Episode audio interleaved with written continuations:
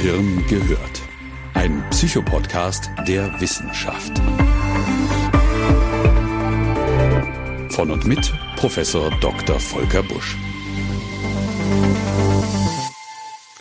Liebe Hörerinnen und Hörer, man kann gar nicht lange drum reden. Es ist so, wie es ist. Die Sommerpause ist zu Ende. Ich habe mir auch eine etwas längere Auszeit gegönnt, wie Sie vielleicht gemerkt haben. Bitte verzeihen Sie die etwas längere Gehirn-Gehört-Pause, aber hat vielleicht allen auch ganz gut getan. Ich habe ein mehrmonatiges, wirkliches Herzensprojekt abgeschlossen. Dazu in Kürze mehr. Ich hoffe, Sie hatten einen wunderschönen Urlaub und haben sich gut erholt. Lassen Sie uns doch mal versuchen, eine besonders schöne Situation aus den Ferien wieder zu erinnern. Haben Sie vielleicht mit Ihrem Partner bzw. Partnerin am Strand gesessen und beim Sonnenuntergang eine Flasche Rotwein genossen? Und falls es wirklich so war, war es eine halbe Flasche oder gleich die ganze Pulle? Konnten Sie an dem Abend wirklich den feuerroten Sonnenball am Horizont erkennen? Oder war der Himmel vielleicht eher etwas wolkenverhangen? Und wo Sie gerade schon mental Arm in Arm am Strand sitzen, war es überhaupt der eigene Partner? Derzeit sucht die Süddeutsche Zeitung nach Zeugen, die gesehen haben könnten, dass der stellvertretende bayerische Ministerpräsident Hubert Aiwanger vor ungefähr 37 Jahren als Schüler antisemitische Flugblätter verteilte. Die Zeugenberichte sollen die Aussagen eines Lehrers bestätigen, welcher der Süddeutschen gegenüber entsprechende Angaben gemacht hatte. Ich bin kürzlich von einer anderen Zeitung zu den psychologischen Hintergründen hierzu befragt worden und ich dachte mir, das könnte doch ein spannender Podcast wert sein. Mich interessiert hier übrigens überhaupt nicht die politische Dimension der Angelegenheit. Aber ich möchte Sie zum Anlass nehmen und mit Ihnen mal ein paar ganz spannende Fakten über das Gedächtnis zusammentragen, die Sie ganz wahrscheinlich erstaunen werden. Und so viel sei schon mal vorweg verraten, eine gesunde Portion Misstrauen ist gegenüber unseren Erinnerungen durchaus angebracht. Sie werden im Folgenden ein paar faszinierende und auch ein klein wenig erschreckende Beispiele hören, wie leicht uns das Gedächtnis in die Irre führen kann und uns manchmal eine Vergangenheit vorgaukelt, die so nie stattfand. In dieser Folge werden wir gemeinsam eine Festplatte auseinanderbauen, wir werden mit dem Heißluftballon in die Lüfte steigen, wir werden gemeinsam puzzeln, wir werden Eiersalat essen, bis uns schlecht wird und ins Kino gehen wir natürlich auch wieder zusammen. Und zum Schluss müssen wir uns das innere Kind etwas kritisch betrachten, das zurzeit die Lösung für alle psychischen Probleme sein soll. Also trinken Sie den letzten Schluck Rotwein, Sie werden ihn brauchen, und legen wir los.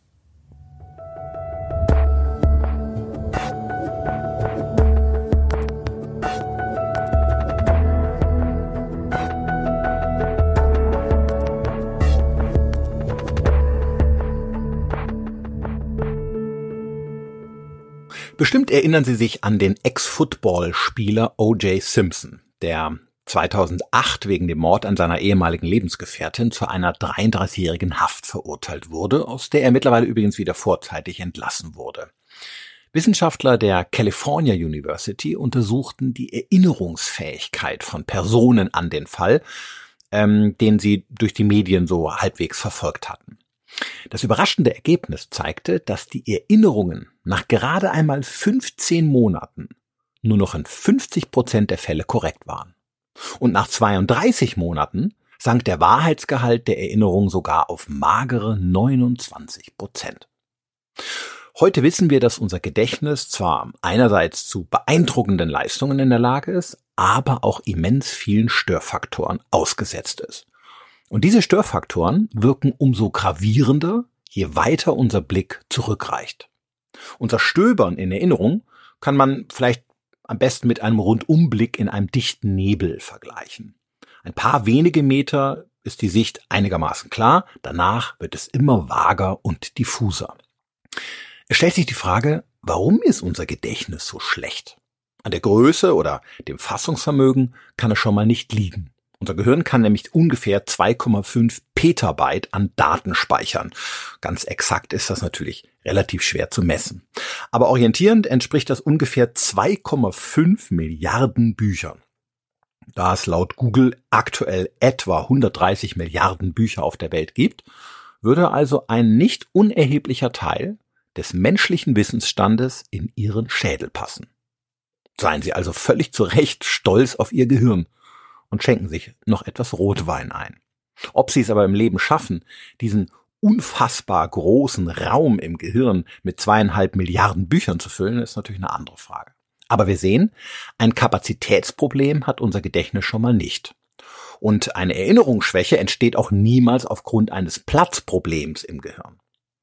Ich erinnere mich daran, wie meine Tochter mal vor wenigen Jahren ganz clever verkündete, sie würde jetzt besser aufhören, noch mehr Lateinvokabeln zu lernen, damit am nächsten Tag genug Platz übrig sei für Mathematik. Sehr falsch, aber irgendwie auch sehr smart. Ich habe es durchgehen lassen. Dass sich Erinnerungen im Laufe der Zeit abschwächen oder verzerren und verfälschen, liegt an etwas ganz anderem. Erinnerungen sind immer Gemeinschaftsleistungen des Gehirns und setzen sich aus vielen unterschiedlichen Einflüssen zusammen. Der Abend am Strand mit Partner und Rotwein ist nämlich wesentlich mehr als nur der Ort oder das Datum, sondern umfasst auch die Gespräche, die sie währenddessen geführt haben, körperliche Empfindungen, emotionale Stimmungen, das Wetter, mögliche Geräusche, Gerüche und vieles mehr. Und wegen dieser vielen Eindrücke und Informationen sind auch viele unterschiedliche Teile des Gehirns beteiligt, wenn wir Erinnerungen speichern oder sie später wieder abrufen. Wesentlich bei all dem ist der sogenannte Hippocampus. Er ist eine kleine Struktur im Schläfenlappen, sieht ein bisschen aus wie ein Seepferdchen, weswegen er auch Hippocampus heißt. Und er speichert Fakten und Details einer Situation. Aber auch Gefühlszentren im Gehirn tragen wesentlich zur Gedächtnisbildung bei, indem sie den emotionalen Gehalt eines Ereignisses speichern. Dazu gesellt sich die Hörrinde als Speicher für Stimmen oder Melodien und Geräusche, die Sehrende als Speicher für visuelle Eindrücke, die Basalganglien für motorische Aspekte und letztlich auch der Scheitellappen für ganze Szenerien. Und wie überall auf der Welt gilt auch im Gehirn, wo viele mitreden, entsteht zwar einerseits eine bunte Vielseitigkeit, aber andererseits auch unter Umständen leicht Chaos. Das hören wir uns mal genauer an. Stellen Sie sich vor, in dem Computer auf Ihrem Schreibtisch befände sich eine völlig unzuverlässige Festplatte, die Ihre Briefe, Bilder oder andere Dateien nicht so wiedergibt, wie Sie sie abgespeichert haben, sondern immer wieder ein kleines bisschen anders.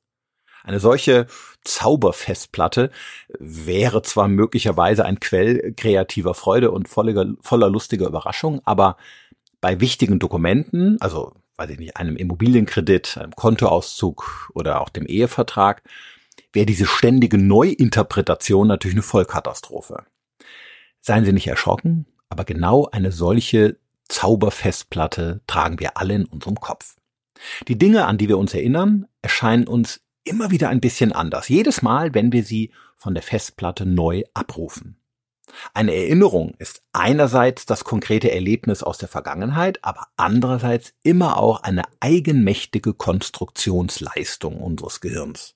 Tatsächliche Erinnerungsspuren werden also stets mit ganz viel Fantasien und vor allen Dingen mit viel Gefühlen vermischt. Man unterscheidet heute zwei verschiedene Formen einer solchen Erinnerungsunschärfe. Sie gehen letztlich auf den Psychiater Emil Gräpelin aus dem Jahr 1886 zurück. Erstens Erinnerungsfälschung. Darunter versteht man eine komplett falsche Erinnerung, bei der man sich also Dinge einbildet, die so nie geschehen sind. Man nennt sie auch Pseudo-Erinnerungen oder Phantomerinnerungen, englisch auch False Memories. Zweitens Erinnerungsverfälschung. Darunter versteht man objektiv richtige Gedächtnisinhalte, die aber ein paar Lücken aufweisen und dann vom Gehirn fantasievoll ausgeschmückt werden. Und diese Erinnerungsverfälschungen, kann man sich vorstellen, sind natürlich viel häufiger als Erinnerungsfälschungen. Beides, also Erinnerungsfälschungen und Erinnerungsverfälschungen, erklären, warum Menschen manchmal mitunter das gleiche Ereignis aus ihren Blickwinkeln völlig anders erzählen. Ist Ihnen das mal aufgefallen? Wenn meine Frau und ich beispielsweise unseren Freunden von einer Reise erzählen, dann liegen unsere Berichte oft ganze Breitengrade voneinander entfernt, obwohl wir im Urlaub keine 100 Meter auseinander waren. Jeder konstruiert die Vergangenheit etwas anders. Ein klassisches Beispiel für das trügerische Gedächtnis meiner Frau. Ich dagegen liege mit meinen Erinnerungen natürlich immer vollständig richtig. Unser Gedächtnis bildet also keine objektive Wahrheit ab, sondern setzt sich sehr subjektiv aus verschiedenen Fetzen und Eindrücken zusammen. Und je mehr Zeit verstreicht zwischen dem Ereignis und dem Wiedererinnern, desto krasser wird die Verzerrung. Und wenn man besonders oft von seiner angeblichen Vergangenheit erzählt, ist der Effekt noch mal größer. Denn mit jeder neuen Konstruktion der erlebten Geschichte kommt etwas Neues hinzu und ein weiteres kleines Stück Originalität geht verloren. Der berühmte Schriftsteller Aldous Huxley sagte einmal treffend, das Gedächtnis eines Menschen ist seine private Literatur. Ein toller Satz, wie ich finde. Und man möchte hinzufügen, wir selbst sind die Autoren, die diese Literatur permanent umschreiben.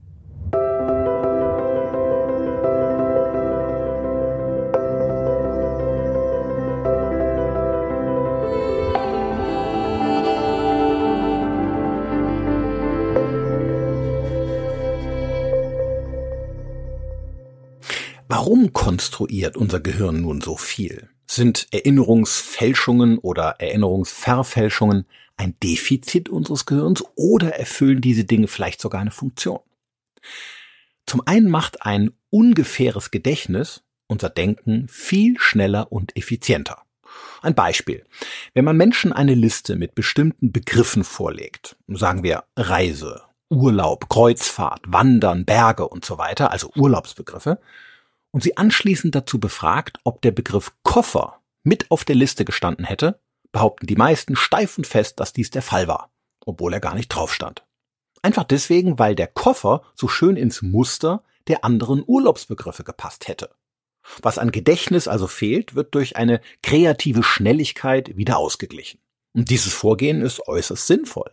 Denn der Sinn und Zweck unseres Gehirns war nie die Vergangenheit exakt zu erinnern, so wie ein Chronist, der penibel auf jedes Detail Wert legt. Viel wichtiger war immer die Ableitung von Mustern, um möglichst rasch zu einer Einschätzung zu gelangen. Und hier gilt der Grundsatz, lieber einmal falsch gedacht, dafür aber schnell und ohne viel Aufwand, als super exakt, aber dafür sehr umständlich und zeitraubend. Zum anderen dienen Erinnerungsverfälschungen auch einem weiteren Zweck. Auf diese Weise machen wir nämlich unsere eigene Vergangenheit gegenwartstauglich. Auch hier ein Beispiel.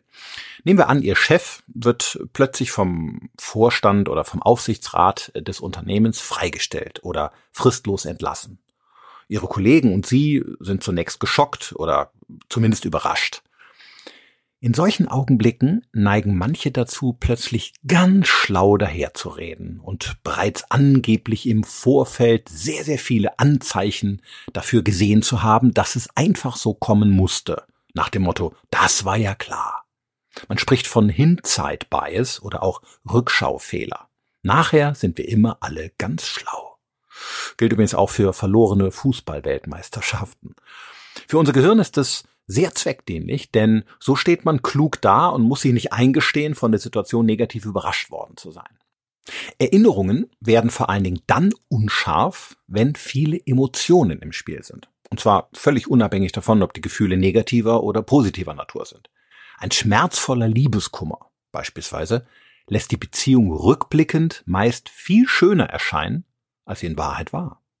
Und wenn sie Hals über Hirn verliebt sind, kommt ihnen das gemeinsame letzte Wochenende im Nachhinein viel schöner vor, als sie es zu dem Zeitpunkt noch empfanden. Aus dem gleichen Grund neigen wir als Eltern auch dazu, für unsere Kinder manchmal die eigenen Märchenbücher oder irgendwelche Spielsachen aus unserer Kindheit aufzuheben, weil wir es so großartig fanden. Wir haben dann die Hoffnung, unsere Kinder fänden es genauso cool wie wir damals. meistens sind wir dann enttäuscht, wenn dem nicht so ist.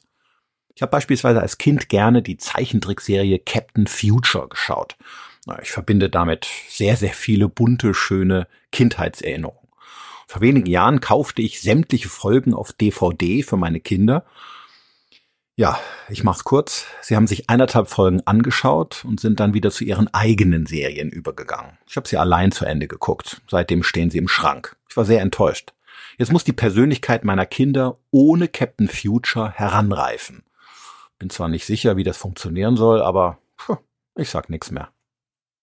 Neben Emotionen, die unsere Erinnerungen verfälschen, gibt es noch einen anderen Aspekt, der dazu beiträgt, und zwar unsere Erschöpfung. Wenn wir müde sind, lassen wir uns eher etwas einreden, was angeblich mal geschah oder was gesagt wurde oder angeblich versprochen wurde. Wir können weniger klar denken, wenn wir erschöpft sind und unser Gedächtnis arbeitet nicht so sauber. Ich habe an dieser Stelle eine super Manipulationstechnik für Sie. Wenn Sie Ihren Partner beispielsweise an ein völlig erfundenes Versprechen erinnern wollen, das er Ihnen Wahrheit nie gegeben hat, dann nageln Sie ihn am besten darauf fest, wenn er völlig fertig und kaputt von der Arbeit nach Hause kommt. Aber Schatz, das hast du mir doch fest versprochen. Weißt du das denn gar nicht mehr?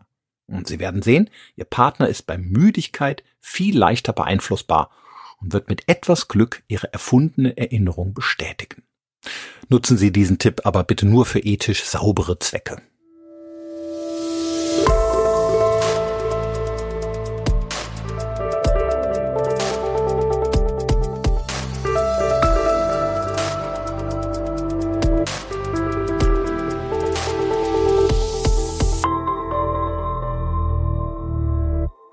Gehen wir noch einen kleinen Schritt weiter.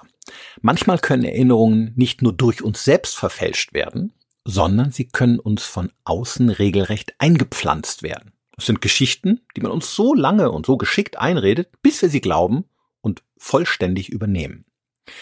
In dem Science-Fiction-Film Inception von Christopher Nolan mit Leonardo DiCaprio in der Hauptrolle aus dem Jahr 2010 dringt eine Gruppe von Gedankenexperten in das Unterbewusstsein anderer Menschen ein und stiehlt deren Ideen und Träume. Und eines Tages erhält die Gruppe den Spezialauftrag, einem Menschen eine bestimmte Erinnerung nicht wegzunehmen, sondern ihm eine solche einzupflanzen. Und zwar heimlich. Er soll die Inception also nicht bemerken und den neuen Gedanken vollständig als eigene Erinnerung übernehmen. Eine fantastische Geschichte und eine ebenso brillante Idee. Die Frage stellt sich, geht das? Ich wüsste zumindest schon eine konkrete Anwendung. Wie Sie wissen, kann sich der amtierende Bundeskanzler Olaf Scholz in dem Cum-Ex-Steuerskandal um die Warburg Bank Hamburg aktuell leider an keinerlei Details erinnern, warum seine Finanzbehörde 2016 auf Millionen Euro Rückforderung gegen die Bank verzichtete. Wäre doch schön, man würde ihm die Erinnerung einfach wieder einpflanzen. Vielleicht liegt sie noch in irgendeiner Schreibtischschublade herum und Leonardo DiCaprio kann sie ihm irgendwie einpfriemeln. Ganz so einfach wie im Kino geht es natürlich nicht, ganz klar. Aber man kann Menschen, erschreckenderweise muss man sagen, rhetorisch tatsächlich so manipulieren, dass sie Erinnerungen, die ihnen andere einreden, als eigene Erinnerungen übernehmen. Die weltweit führende Expertin auf dem Gebiet der Erinnerungsforschung Elizabeth Loftus konnte beispielsweise 25 Prozent ihrer erwachsenen Probanden in einem Experiment einreden, dass sie als Kinder schon mal im Supermarkt verloren gegangen seien, obwohl das nie geschehen war. Und in einem anderen Versuch schaffte sie es durch suggestiv formulierte Botschaften sogar bei 50 Prozent ihrer Studienteilnehmer, eine Erinnerung an einen angeblichen Flug mit dem Heißluftballon während der Kindheit zu erzeugen, der ebenfalls in Wahrheit niemals stattgefunden hatte.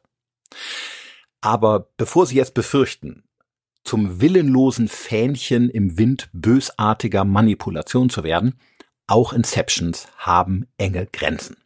In Experimenten gelang es beispielsweise Probanden, die gerade eine Diät machten, eine angeblich in der Kindheit gemachte negative Erfahrung einzureden, dass ihnen damals von Eiersalat immer schlecht geworden sei.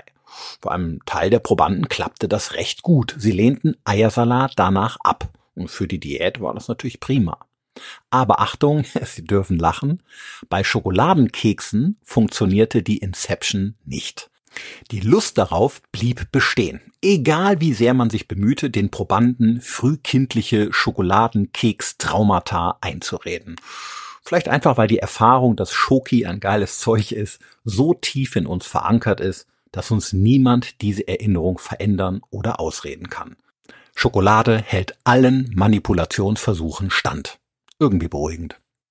Besonders gravierend können sich False Memories, also falsche Erinnerungen, bei Zeugenaussagen vor Gericht erweisen. Das ist häufiger der Fall, als man glauben möchte. Es ist auch kein Wunder, denn machen wir uns klar, dass Zeugen bei einem Terroranschlag, einem Verbrechen oder einem Verkehrsunfall allenfalls wenige Sekunden haben, die Szenerie wahrzunehmen. Und deswegen sind Erinnerungen an die wirklichen Verhältnisse bei den meisten auch nur bruchstückhaft. Wie bei einem Puzzle aus unzähligen Teilen, bei dem nur einige wenige vorhanden sind, andere aber fehlen.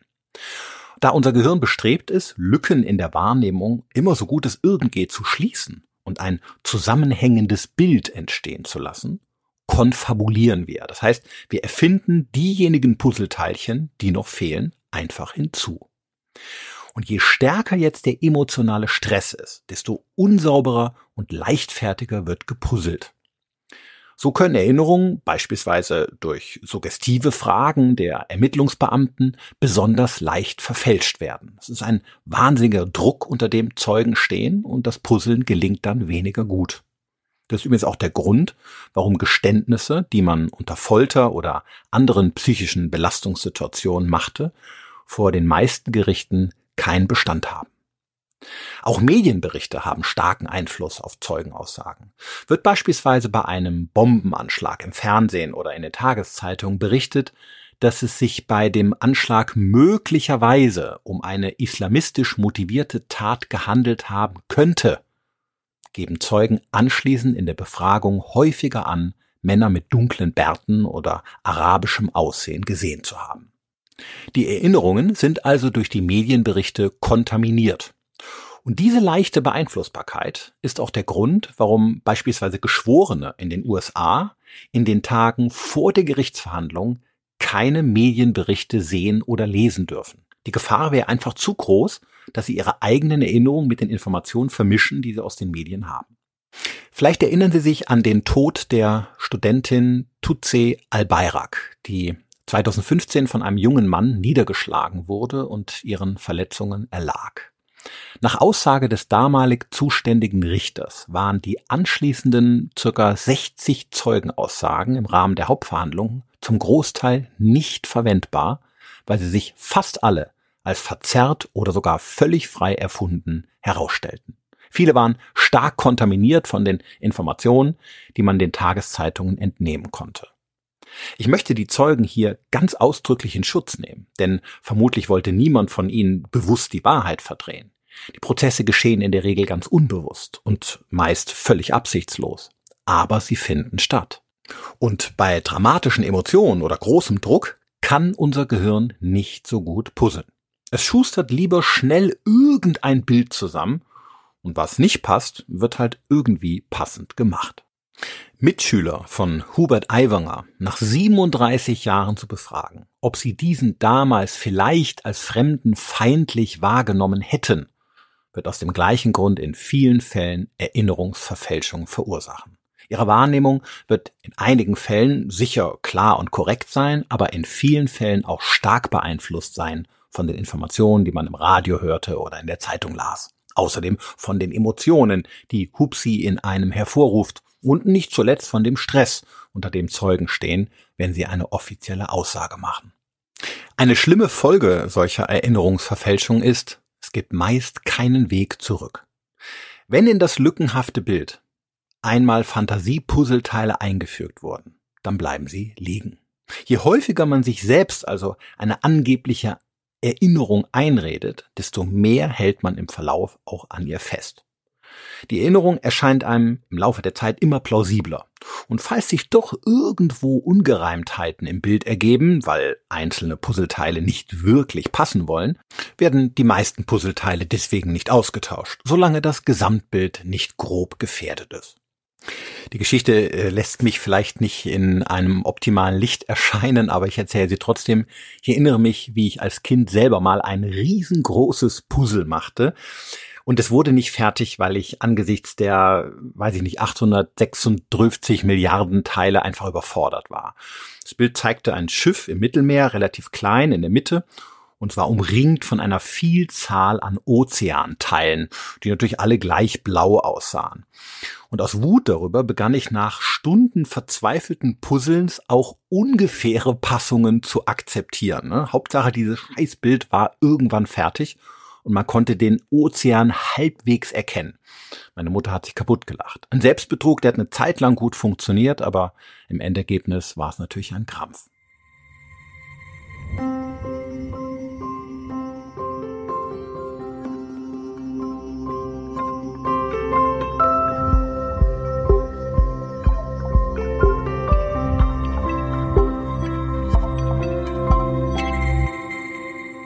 Den größten zeitlichen Abstand haben wir nachvollziehbarerweise zur eigenen Kindheit. Deswegen sind unsere Erinnerungen an diese Zeit auch am schlechtesten. Insbesondere für die Zeit bis zum sechsten Lebensjahr. Wir sprechen von einer sogenannten infantilen Amnesie. Kaum etwas aus dieser Zeit bleibt hängen. Aber auch danach bleibt das Gedächtnis noch relativ schlecht bis weit in die Pubertät. Erst ab dem 15. Lebensjahr wird es zunehmend verlässlicher. Inwiefern man durch Psychoanalyse, Suggestion, Hypnose oder bestimmte Medikamente an schlummernde Erinnerungen der Kindheit herankommt, ist bis heute, ehrlich gesagt, relativ umstritten. Was wir aber wissen ist, dass bei dem Versuch, frühkindliche Erinnerungen zutage zu fördern, unglaublich viele Verzerrungen, Verformungen und Fehlinterpretationen auftreten können. Zudem sind wir für eine Inception von falschen Kindheitserinnerungen sehr anfällig. Wie wir ja eben schon an den Beispielen von Heißluftballons, Eiersalat und Supermarkt gehört haben, kann man Erwachsenen mit etwas Geschick durchaus Erinnerungen einreden, die sie angeblich in der Kindheit gemacht haben, aber in Wahrheit nie stattfanden. Die infantile Amnesie macht all das möglich. Ein leerer Raum lässt sich eben leichter befüllen. Weil unser Kindheitsgedächtnis so schlecht und gleichzeitig so anfällig ist, sollten wir es sehr, sehr vorsichtig behandeln und skeptisch betrachten.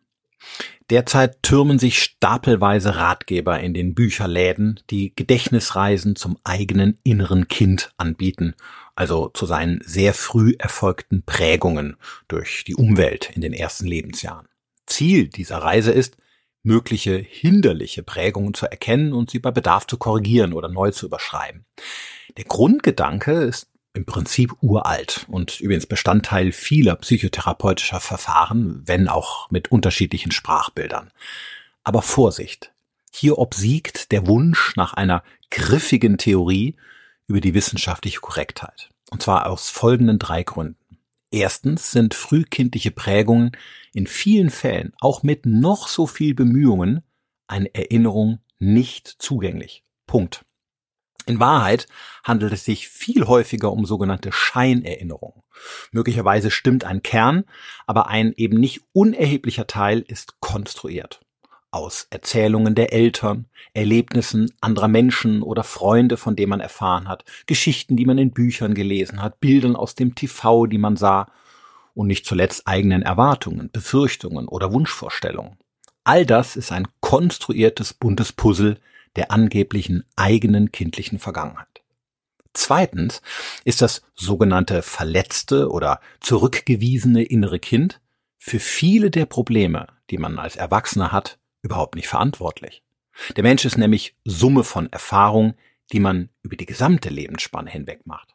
Die Zeit als Azubi oder als Student können dabei genauso prägend sein wie die Zeit als Kleinkind.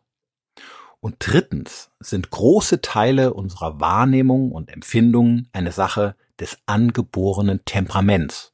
Und sie stehen in überhaupt keinem Zusammenhang mit der Biografie. Weder mit der Kindheit noch mit dem späteren Leben. Das ist eine sehr unbequeme Wahrheit, ich weiß, von der viele nicht gerne hören wollen, aber wir wissen heute aus der Forschung, dass auch Wahrnehmungsstile Empfindlichkeiten oder bestimmte Verhaltensmuster vererbt werden oder sich neurobiologisch sporadisch entwickeln können, ohne dass wir durch irgendein Lebensereignis gleich welcher Art hierfür geprägt wurden. Aus den genannten drei Gründen ist das derzeit allerorts propagierte Mantra, für seine Probleme im Hier und Jetzt sein verletztes inneres Kind verantwortlich zu machen, völlig irreführend. Es ist eine süffige Erklärung, die die eigene Sehnsucht stillt, endlich sein eigenes Denken und Fühlen zu verstehen. Das macht die innere Kind-Theorie so beliebt. Der Sozialpsychologe Hartmut Blank sagte einmal, etwas als zwangsläufig anzusehen, ist bei frustrierenden Erfahrungen eine Quelle des Trostes. Genauso ist es.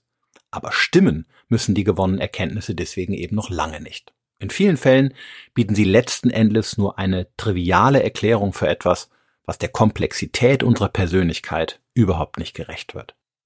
Seien Sie also vorsichtig, wenn Ihnen jemand noch so plausibel klingende Kindheitserinnerungen einreden möchte.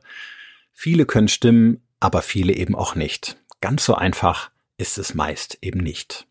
Ich will mich hier aber gerne selbst an der eigenen Nase fassen.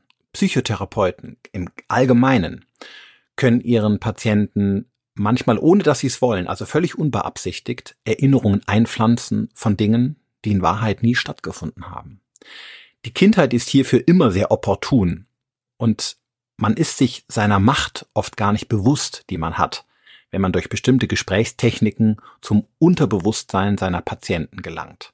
Deswegen ist ein äußerst behutsames und sehr vorsichtiges Vorgehen wichtig, bei dem der Therapeut unbedingt die Bereitschaft mitbringen muss, die eigenen vorschnellen Annahmen zu bezweifeln, immer geistig flexibel zu bleiben und seine Vermutungen bei Bedarf auch zu korrigieren. Es ist vielleicht eine der wichtigsten aller Voraussetzungen für eine verantwortungsvolle Behandlung. In diesem Zusammenhang ist übrigens auch die Hypnose äußerst kritisch zu betrachten. Sie kann ohne jeden Zweifel eine sehr wertvolle therapeutische Maßnahme sein beispielsweise um Ängste zu reduzieren oder auch chronische Schmerzen zu lindern. Und ich stehe ihr generell sehr positiv gegenüber. Aber sie ist, Achtung, kein Schlüssel zu exakten Vergangenheitserinnerungen oder dem wahren Ich, wie es immer so gerne dargestellt wird. Manche betrachten sie sogar als Quelle verborgener Wahrheiten, die man einfach anzapfen kann, um an das zu gelangen, was den wahren Wesenskern in einem Menschen freilegt. Das ist gelinde gesagt völliger Unsinn. Hypnose verbessert nicht die eigene Erinnerungsfähigkeit und sie macht Erinnerungen auch nicht wahrhaftiger.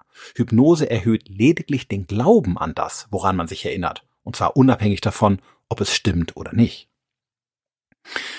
Machen sich immer klar, die Reisen zum Unterbewussten auf der Suche nach Erinnerungen sind nie ohne Risiko. Reisen Sie deswegen also äußerst vorsichtig und halten Sie am besten das Rückfahrticket fest in der Hand.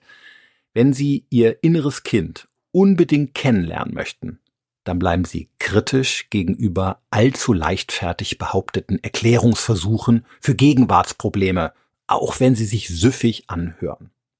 Und falls Ihnen jemand eine Hypnose anbietet, für die, wie es gesagt, durchaus viele gute Gründe geben kann, gehen Sie bitte zu jemandem, der verantwortungsvoll damit umgeht und der nicht zu völlig überzogenen Interpretationen neigt, die Sie unter dem Strich mehr verwirren, als sie Ihnen helfen.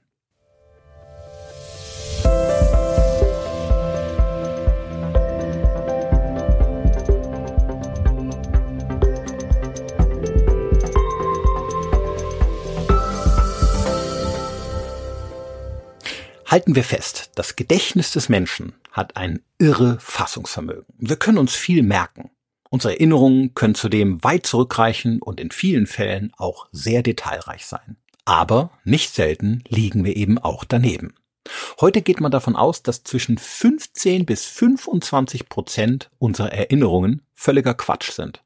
Und unter suggestiver oder manipulativer Beeinflussung kann die Zahl auf bis zu 50 Prozent ansteigen. Wie wir gehört haben, sind unsere Erinnerungen manchmal nur geringgradig verfälscht. Geschichten aus der Vergangenheit sind also meist kein komplettes Lügengebäude, natürlich nicht. An vieles erinnern wir uns recht gut, aber drumherum wird eben auch viel fantasiert. Und der Unterschied zwischen Wahrheit und Fiktion wird uns dabei meist nicht mal bewusst. Unter dem Strich ist das unserem Gehirn auch völlig egal. Hauptsache es erzählt eine einigermaßen stimmige Geschichte der eigenen Vergangenheit. Etwaige Erinnerungslücken kann unser Gehirn sehr kreativ schließen. Im Puzzeln macht unserem Gehirn niemand was vor. Es ist ein Opportunist und nimmt sich, was es braucht, wenn irgendwelche Teile fehlen. Der Betrug fällt uns selbst fast nie auf. Lehnen Sie sich also entspannt zurück und trinken Sie den letzten Schluck Rotwein, denn in manchen Situationen des Lebens hat unser trügerisches Gedächtnis keine gefährlichen Auswirkungen.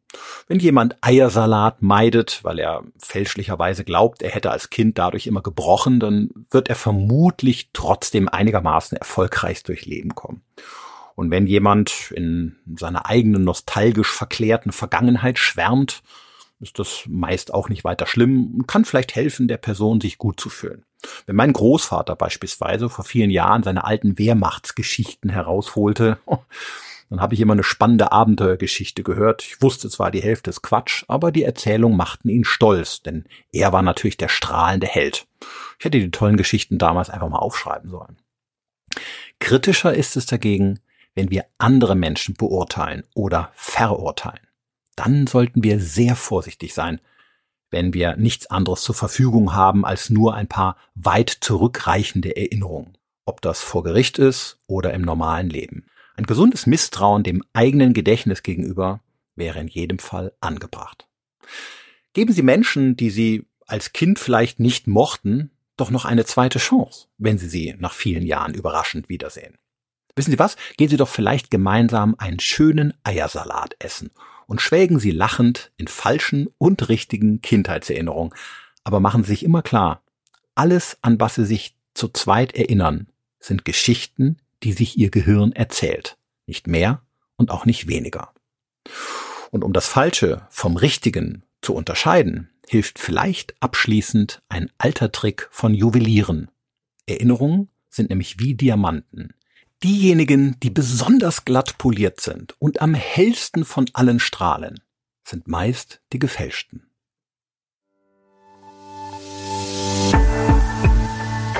Gehirn gehört. Ein Psychopodcast der Wissenschaft. Weiterführende Informationen finden Sie auf www.drvolkerbusch.de.